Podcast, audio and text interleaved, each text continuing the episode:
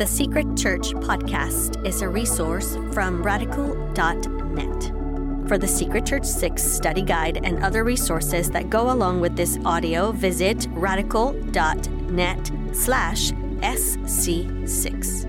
This is Secret Church 6, Episode 2.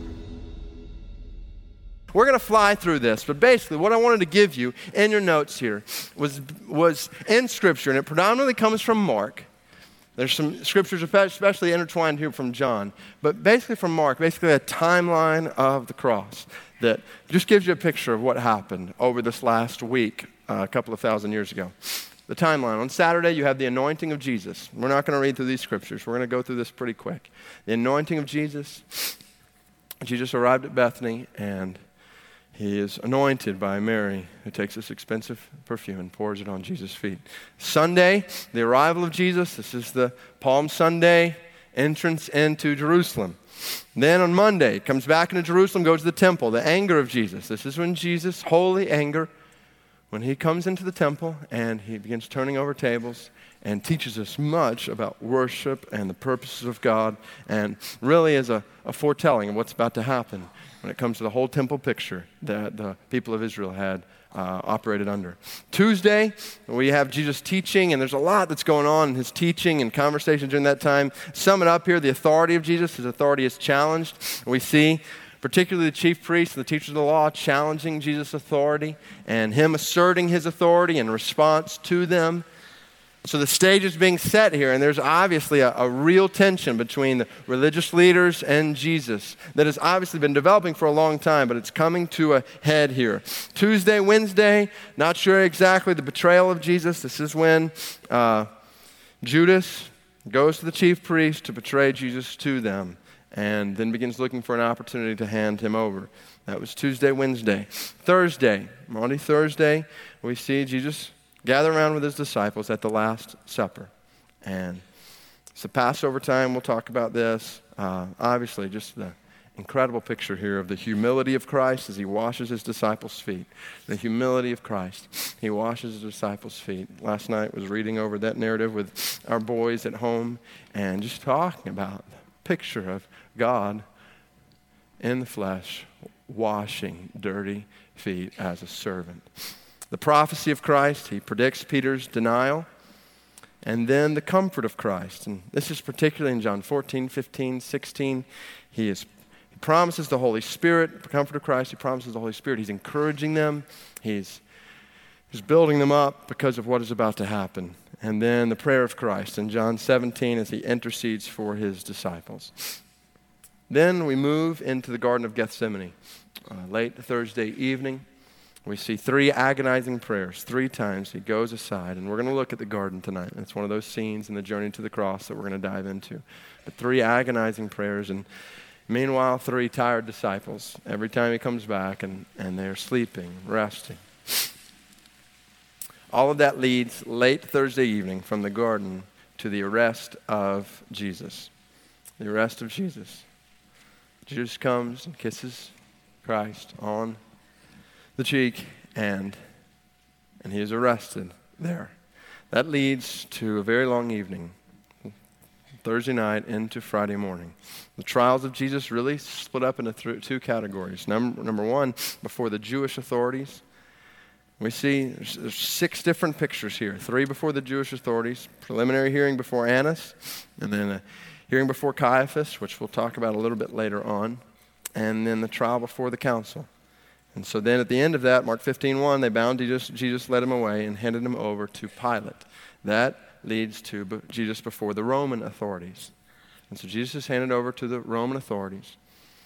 And he has a first hearing before Pilate, and a hearing before Herod, and then a last hearing before Pilate. And from the end of that last hearing before Pilate, we see Mark 15. What shall I do then with the one you call the King of the Jews? Pilate asked them. Crucify him, they shouted we shouted. Why? What crime has he committed? asked Pilate, but they shouted all the louder, Crucify him. Wanting to satisfy the crowd, Pilate released Barabbas to them. He had Jesus flogged and handed him over to be crucified. This led to the torture of Jesus. They put a purple robe on him, and twisted together a crown of thorns and set it on him. And they began to call out to him, Hail, King of the Jews. Again and again they struck him on the head with a staff and spit on him. Falling on their knees, they paid homage to him. And when they had mocked him, they took off the purple robe and put his clothes on him. Then they led him out to crucify him.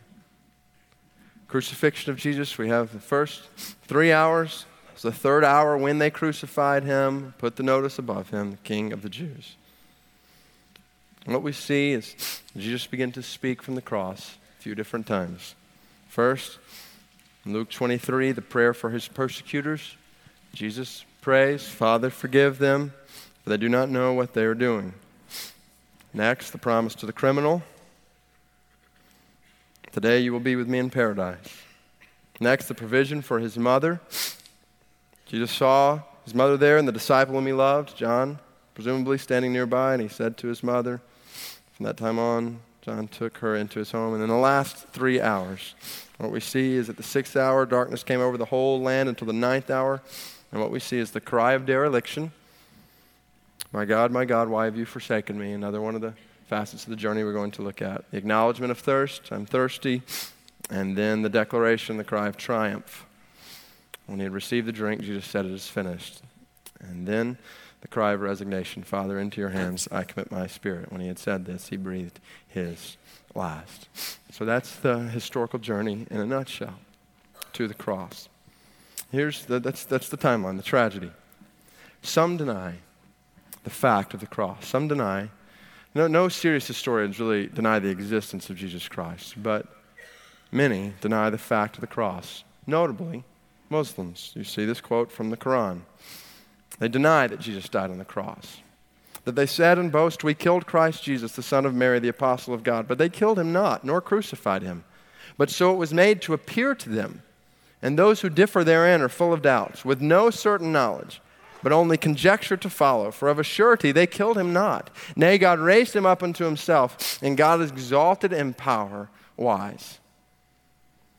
Muslims see the crucifixion as a preposterous idea. One Sunni Muslim scholar even wrote, We honor Jesus more than you Christians do. We refuse to believe that God would permit him to suffer death on the cross.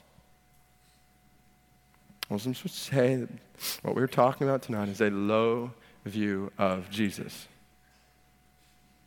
And it's at this point where we need to realize, especially in our pluralistic day where there are all kinds of different religions, and religion is looked at as a matter of preference, and people all across our culture and all across the church today say things like, well, all religions are fundamentally the same, just superficially different.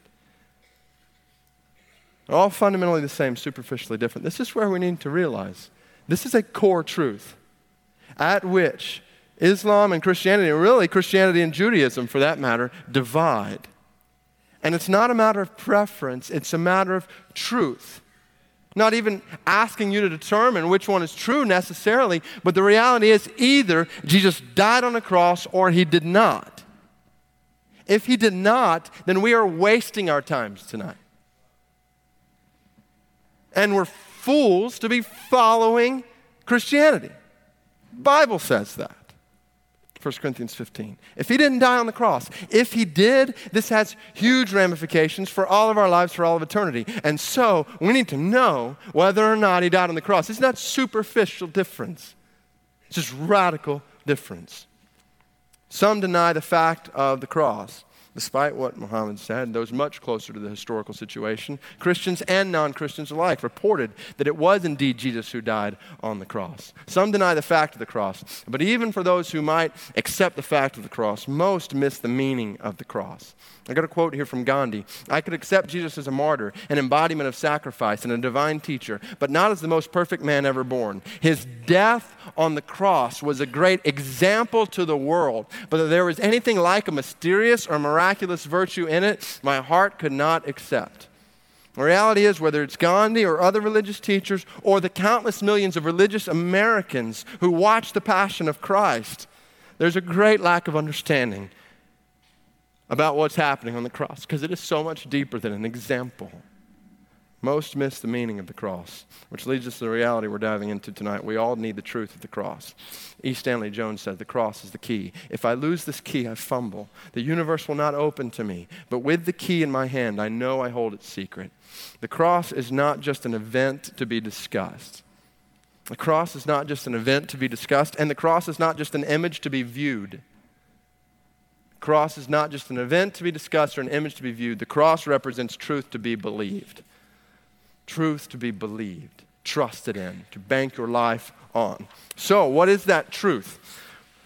Talking about the history of the cross here, what I want to do is just give a brief synopsis of church history and how, how Christians in the history of the church have viewed the cross. One term, and the key term, theological term here is atonement. Atonement. Look on your brother or sister's page to figure out how to spell atonement. Atonement. And this is a word, theological word, that sums up to be at one. That's how you spell it, at one meant. Did you get that? Still early in the night. You got that. At one meant. But the picture is how, how are our holy God and sinful man made, brought to be one with one another, united together, atoned. What is the condition or the price that is paid? What has to happen in order for that to take place, in order for them to be at one? How does the cross provide salvation for man? And the answer to that question is, is multifaceted, as we're going to see tonight. But there's all, been all kinds of different theories. As church has said, what's so significant about the cross? All kinds of theories. One theory, we're going to run through these quick the ransom theory. Church fathers like Origen, all the way to 20th century theologians like Gustav Aulén, who basically said in the cross, Jesus delivers us from the powers of evil by paying a ransom price to the devil. And so the picture is we are held captive by the devil, and God pays a ransom to the devil in the form of his son's death in order to buy us out of our captivity. If you've seen C.S. Lewis, Chronicles of Narnia, read that or seen the movies, this is kind of the picture that the Evil Witch, okay, if you haven't heard them, watch the movie, you're like totally out of this. But if you have, the Evil Witch says, yes, a price has to be paid to me in order for Edmund to be let go. So Aslan has to pay me a price, okay? That's, that's kind of the picture that's being expressed here. And the main picture is Christ is victor. He's the one who, who, who conquered Satan, paid the price, and to Satan in order to buy us out. Now, there's grains of truth here, but what we have to be really careful with when we look at that theory or think about that theory is the idea that Satan has the prerogative to make demands of God. That Satan is owed something by God. This goes against much of what we see in Scripture. So there's grains of truth here. We move on to the second theory, the moral influence theory. Main proponents Abelard was a 12th century theologian. Bushnell, some say, is the father of, of, modern liberalism, American liberalism. The main point they said is there's no necessary payment for sin that needs to be made. The cross simply shows us how much God loves us in order to persuade us to love God. God loves us so much, there's no price that has to be paid for our sins. He loves us, and so when we look at Christ on the cross, we see that God loves us and He cares for us. This is very strikingly familiar to modern day gospel. Love, love, love, love, care for. No picture of justice and seriousness of sin. No, sin is, is a sickness that you just need to be healed from, and God loves you enough to heal you. That's the picture. God is love. Moral influence theory. Next, the example theory. The Socinians uh, following the 16th, 16th, century theologian who said there's no necessary payment for sin. Again, that's kind of like the moral influence theory, but the difference here is the cross simply demonstrates Christ's love in order to teach us how to live. He's showing us an example for how we should love others. So Christ is teaching us so we can love other people like he loves us. Next, the governmental theory. Hugo Grotius, 17th century theologian, said there's no necessary payment for sin. The cross demonstrates God's justice when the law is broken in order to persuade us to turn from our sin.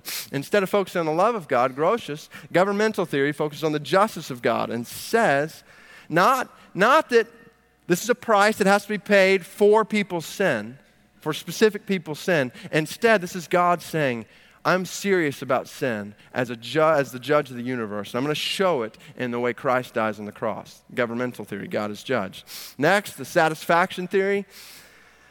Anselm, Latin church leaders, this was uh, this was a reaction in many ways to the ransom theory and basically saying, no, no, Satan doesn't demand anything from God. God is the ruler of the universe, and this cross satisfies the honor of God through the sacrifice of the Son of God. And basically, Anselm talked about how, how God is restoring his glory and showing his greatness in the cross. That's the point, showing his rulership, his governorship over all creation. And the good thing about Anselm here is he begins to focus us on a God centered understanding of the cross. It leads us to the last one I want to put in front of you the penal substitution theory.